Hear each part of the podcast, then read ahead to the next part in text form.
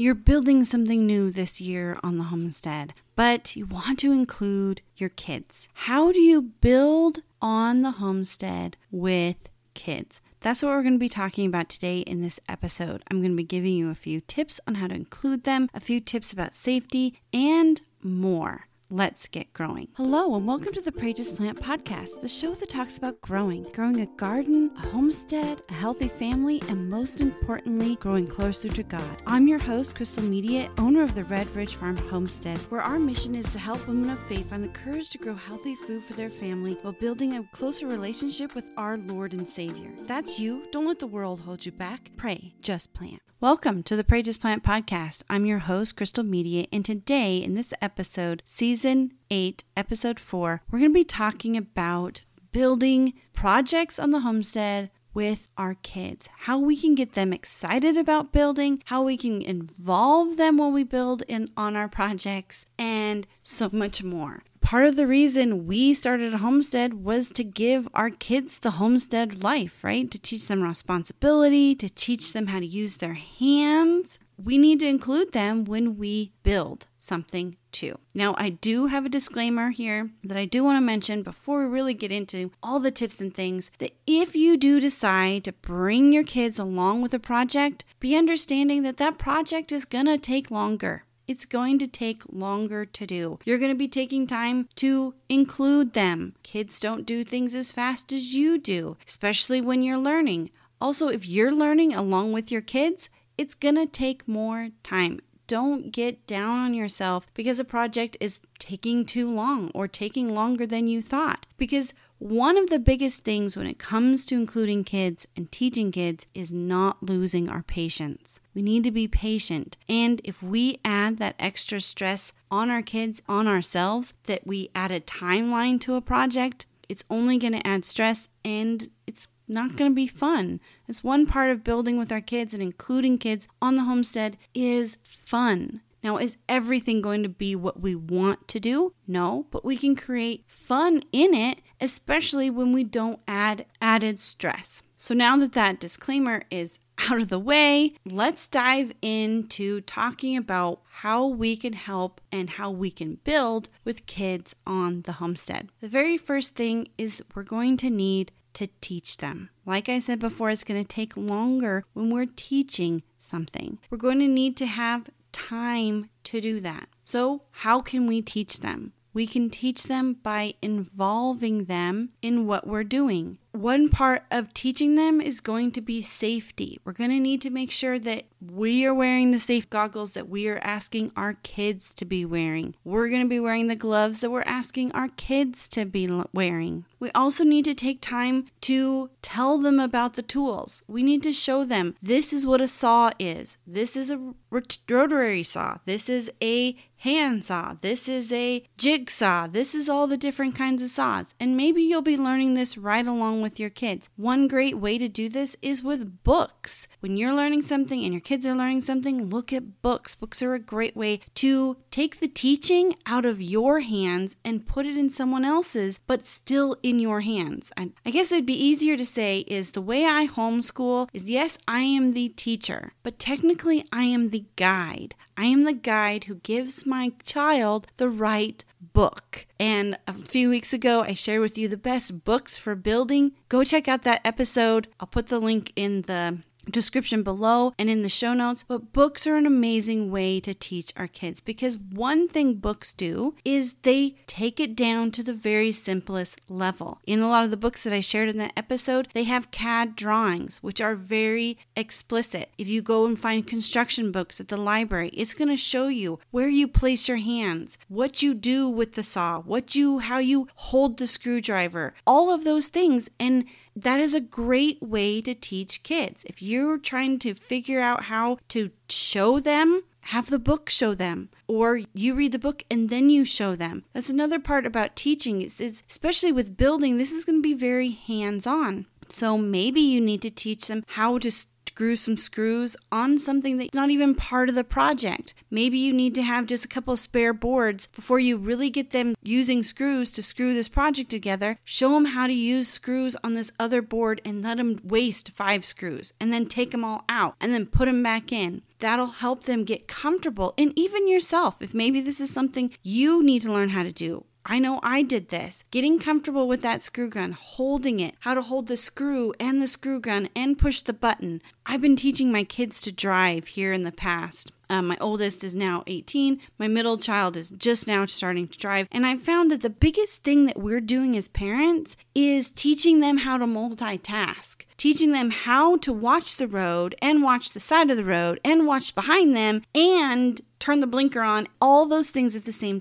time. And that's what building is too. We need to teach ourselves how to hold the screw while we're running the screw gun, or how to hold the hammer and hold the nail at the same time and function, how to read plans. There's lots of books out there, there's YouTube videos that will really walk you through the really simple steps. And maybe that's something that you can do together as a family is to go through some of those videos before you start a project. But always practice anything you're going to do. If you're going to be doing a bunch of hand sawing, practice on some boards that it doesn't matter if you go cricket. If you're going to be using the table saw for the first time, cut up some things that it doesn't matter how awful they look before you start the project. Now, I want to talk to you more about teaching our kids and even failing with our kids. But I'm going to do that in just a moment because right now it's time for the tips and tricks where I share a few tips and tricks that I use here at Red Ridge Farm Homestead. This week's tip is brought to you by the Building Soil Health Handbook.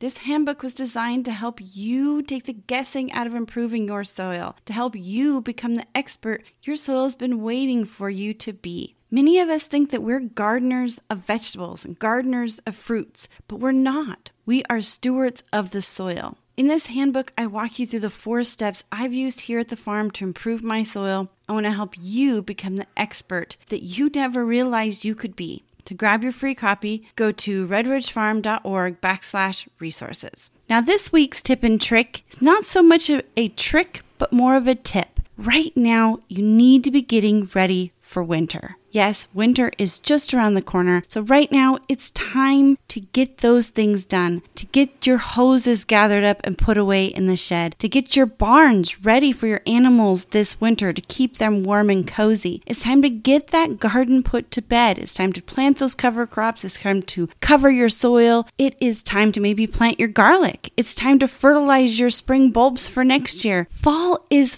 full of projects. You're going to have building projects, you're going to have so many things, but you need to remember to get ready for the next season too. Because winter can be hard and it can be stressful if you're not ready for it.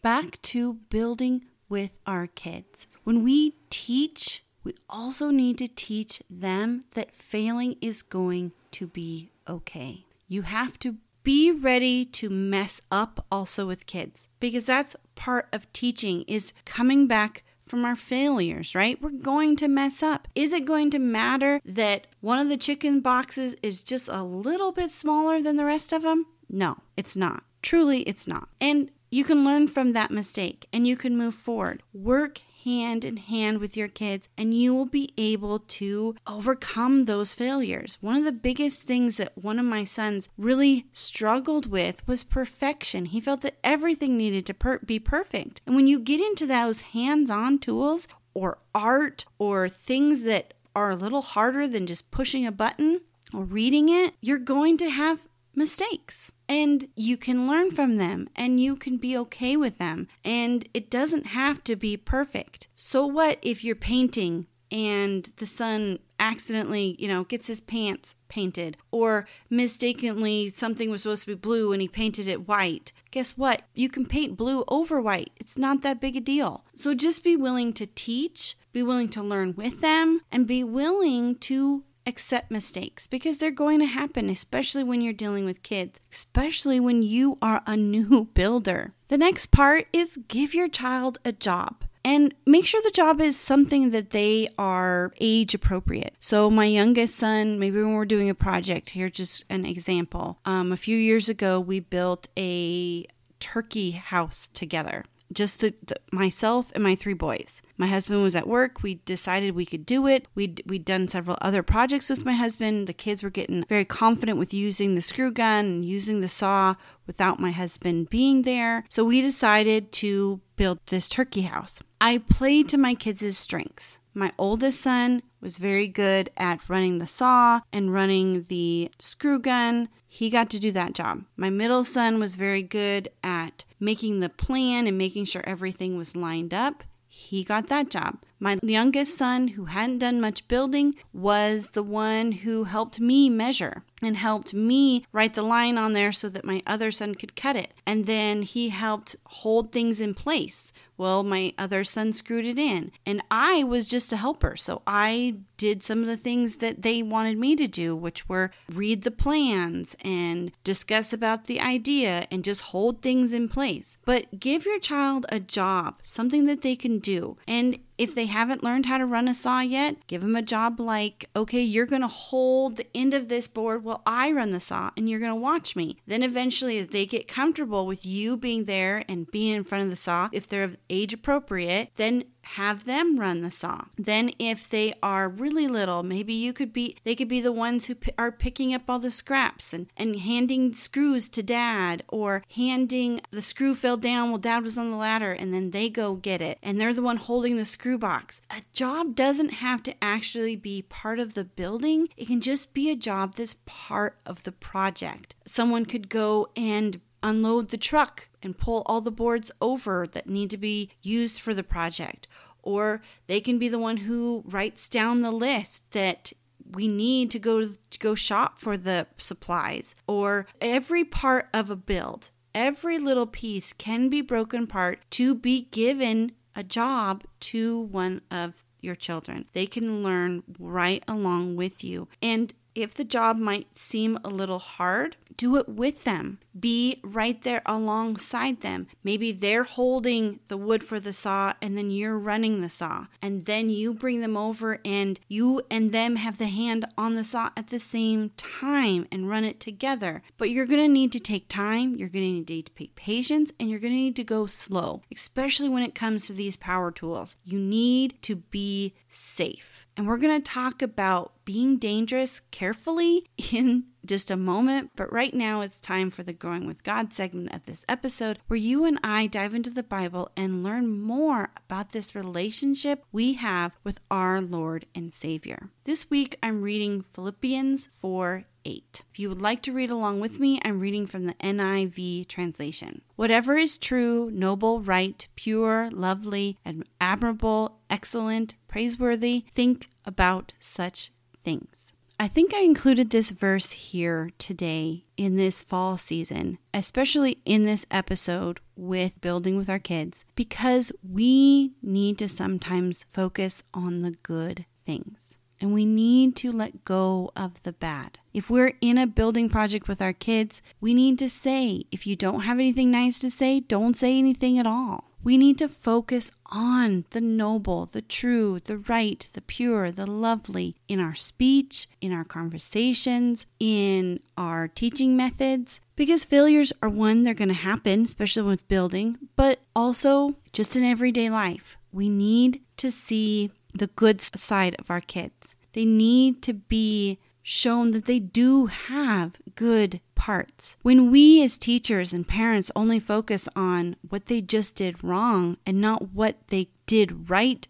in the process of doing wrong, we only are feeding one side of our child. We're only feeding one side of our soul. And when we talk about God, we talk about these things and Him asking us to only focus on these types of things, we need to think about also what in our life are not pure. What in our life is not right and just and admirable and excellent. Are we watching movies about cheating wives? Are we watching, reading books about crime and murder? Are we always just watching the news constantly and keeping those sad and and tragic and worrisome things always in front of mind? Or are we finding time in our day to focus on the true? Are we reading the Bible? Are we teaching our kids and reading kids stories about being noble and right and pure? Are we talking about how admirable people in the past were and the things, some actions that they did? Are we watching and involving ourselves in our free time in admirable and excellent and praiseworthy things? One of the great inventions or great wonders of our current world is the information that we can get so easily or the entertainment that we can get so readily to our eyeballs, to our ears. It's easy to listen to this podcast or listen to this book, or so easy to be involved in so much of this entertainment that many of the lovely, true, noble, right, pure, admirable things get forgotten because they are things that need to be present in this world. I was sitting visiting with an elderly neighbor the other day. I go over and help her with her horses. I go over and help her. I take her grocery shopping, those kind of things. But we were talking about how the way socialization has changed. And she asked me, Why do you think that is? Why do you think all the dances we used to go to and all the quilting circles and all of the community things have kind of just slowly disappeared. Why do you think that is? And I said, I think it's because a lot of the times people went to those for entertainment. They went to go talk to other people, right? They went to go see their neighbor that lives 10 miles away that they haven't seen in three months. They went to go spend time with other people, to go listen to music, to go be entertained and have a wholesome entertainment. And one of the things that I think that has really slowed that down, that community, that coming together has been TV has been cell phones, has been all of this knowledge that we love today, all of these inventions that we love today are sadly tearing our world and our community apart. If I want to hear an exciting story or be entertained, all I have to do is walk into my living room and push a button. Back in the day, I wanted to talk to somebody, I had to get on my horse or get in a car and go over to Sunday supper and have Sunday supper together and have a pure and lovely talk with someone in person. Now we have the phone.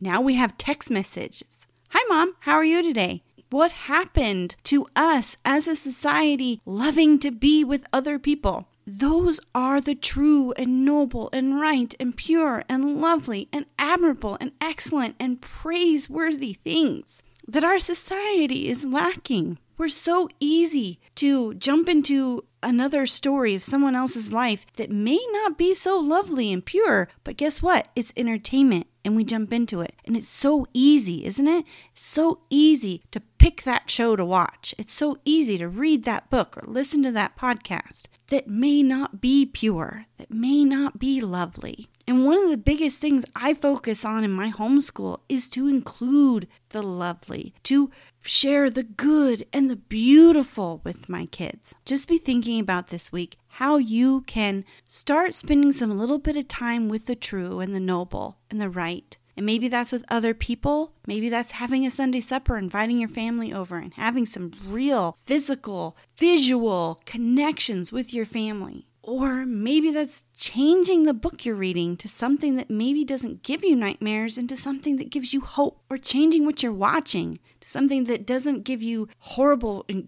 regret and worry and stress to something that is praiseworthy, the something that is excellent, the something that lifts your heart into the Lord. And if you don't really know where to start, start with reading your Bible. It is the most true, noble, right, pure, lovely, admirable, excellent, praiseworthy book on earth. Or just spend some time with God. He's all those things. So I'm going to read this verse one more time. Whatever is true, noble, right, pure, lovely, admirable, excellent, praiseworthy, think about such things. Philippians 4 8.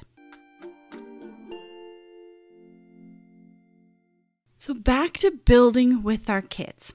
Building and a lot of the things on the homestead can be dangerous. Isn't life dangerous? I mean, getting out in life, driving a car can be dangerous, riding an airplane can be dangerous, walking down the road can be dangerous. Life is dangerous. But running a saw can be more dangerous. It can cut off a thumb, it can hurt you. Running a screwdriver, A hammer can bruise your thumb. And I know this year, I mean, I smashed my thumb pretty good just building a fence, and I wasn't even using a hammer. I was just moving a post into the right spot. So, building can be dangerous, but I think the biggest thing as parents, the biggest thing as growers, the biggest thing as homesteaders is that we have to be dangerous carefully. When we're moving the bull, think a bit ahead of time and have the infrastructure ready. Have everything. We know the bull is going to act this way. We know he's going to be aggressive. Bulls are just usually aggressive. Think ahead of how you can be calm while working him. Do all of the things that we can do to be calm.